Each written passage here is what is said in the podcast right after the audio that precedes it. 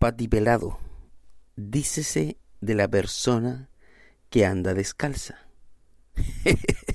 patipelado, ese es el concepto mediático de esta señora de la UDI, que no se merece ni siquiera que uno recuerde su nombre, Van Rieser algo. Porque además estos gallos no se llaman Gómez, Soto, Pérez, Van Rieser algo, Schwadwig algo, de la Rosa algo, de Fontaine algo, pero no son ni Pérez ni Gómez. Y agradezco a todos los que se han suscrito al canal, tengo 28 suscriptores, pero les voy a pedir un favor ya que me escuchan y algunos hasta me ponen que bueno en Facebook y qué sé yo, y me gusta y algunos comentarios, háganlo en el canal de YouTube, acostúmbrense, los que ya pasaron los 30 y 5, vayan al canal, suscríbanse, mándenle estos podcasts a sus amigos que son trabajadores igual que usted, profesionales, técnicos, obreros, a ese amigo, especialmente a ese amigo que no tiene ni uno y vota por la UDI. sí, porque en realidad todos somos patipelados para ellos y somos patipelados. Porque en realidad el patipelado es el mismo concepto del roto, el roto, el roto chileno, que en la dictadura militar se ensalzaba en la figura del roto chileno. ¿Por qué? Porque después de la Guerra del Pacífico hubo un periodo de tiempo donde el roto chileno surge como una figura mítica. ¿Por qué? Porque es cuando el pueblo, que no tenía ni un peso, es obligado, por lo menos los soldados que procedían del Concepción hacia el sur, fueron reclutados a fuerza, campesinos, jóvenes campesinos, para ir a disputar el salitre de los dueños de Chile. Porque lo que se peleó en la guerra del Pacífico no fue otra cosa que salitre. Y los ingleses ayudaron tanto a peruanos, bolivianos y chilenos, y fueron los pueblos de esos países los que se mataron en los campos de batalla. Los pobres, los patibelados, los rotos, los rotos que peleaban con Corvo, los rotos del norte que peleaban corvo en mano, corvo que después fue prohibido en las salitreras y que se encarcelaba e incluso mataba a quienes portaban corvo y se defendían con, con esa arma. Porque el roto cuando no está uniformado es peligroso. El roto con el patipelado cuando no usa uniforme y no se presta para ser un gángster de su propio pueblo y robarle a su propia gente, como ahora que sabemos que el gasto más alto del Estado, ¿sabe usted ¿Cuál es? Aquí debería haber un redoble. ¿eh?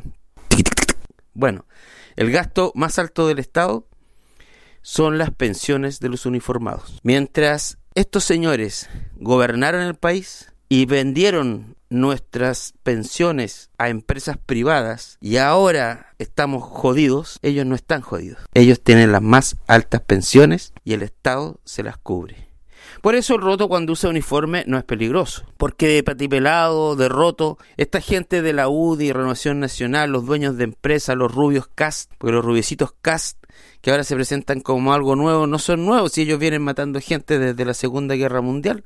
El papá de Kass era soldado en, del ejército nazi en la frontera rusa, donde mató gitanos, judíos y ese tipo de gente. El ejército, no las SS, el ejército alemán quema a judíos, quema a niños discapacitados, quema, quema gente.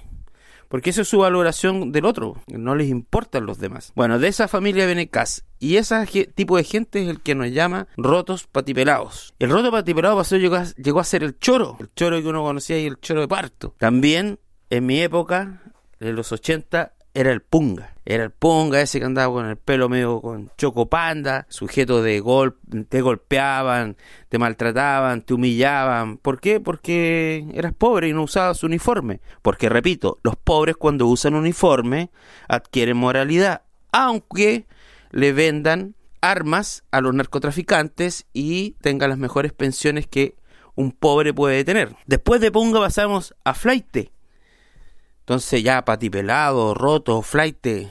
El flaite ahora es ese jovencito, esa niña que algunos mocositos de la clase media como A se atreven a decir eh, ayuda al país, mata un flaite. Yo diría ayuda, ayuda al país y, y, guarda silencio, porque en realidad lo que ocurre es que esta, este comportamiento de denostarnos, y digo denostarnos, porque el que se le denosta es al trabajador, es a los trabajadores. Les voy a dar un ejemplo. Un profesional a pesar de que fue a la universidad y todo hoy día, en el mercado laboral no es nada más que un trabajador un poco mejor pagado. Conozco soldadores que ganan mucho más que lo que gana a veces un asistente social, trabajadores, gente que se levanta y tiene que inventarse el día a día.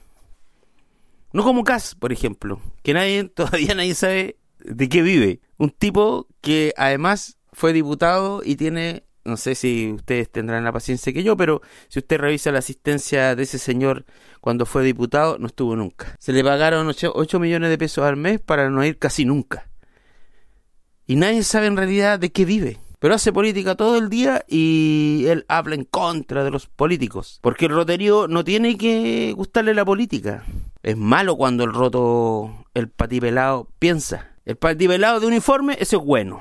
El patipelado con un poco de seso y que empieza a pensar, se quiere revelar, porque se da cuenta que este no es un país, es un negocio.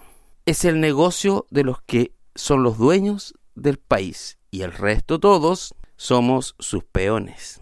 Somos el viejo peón del latifundio. ¿Por qué? Una de las cosas que nos enseñan es que la humildad es buena.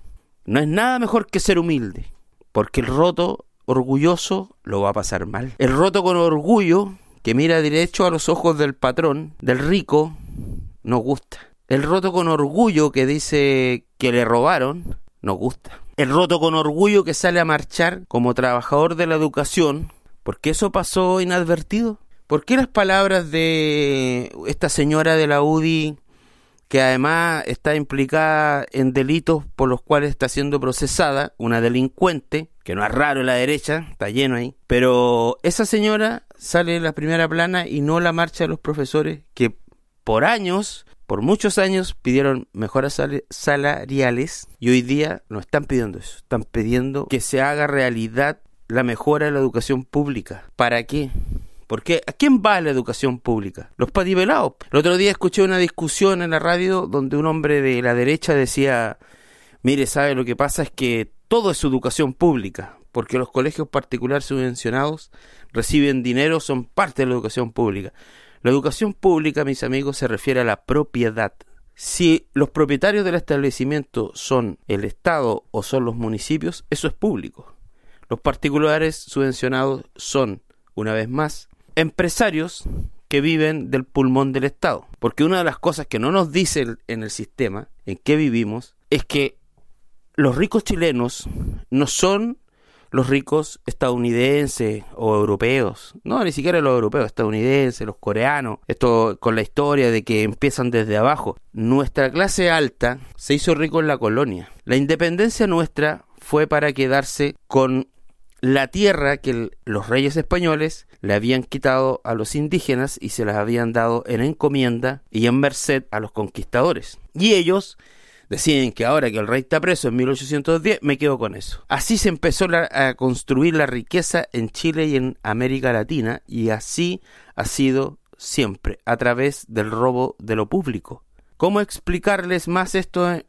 Sería a través de un documental que les voy a dejar el link abajo para que lo vean, está en YouTube, donde se analiza cómo se depredó durante la dictadura militar las empresas del Estado para enriquecerse. Ellos no son delincuentes cuando hacen eso. Los rotos son delincuentes. Porque los rotos, los choros, los punga, los flaites, los patipelados, los negros, o sea, nosotros somos lo peor. Ellos con sus ojitos azules y verdes y su pelito rubio al viento que se refleja sobre sus cabellos, cuando te roban y te cogotean, no son ladrones. Ellos persiguen el progreso.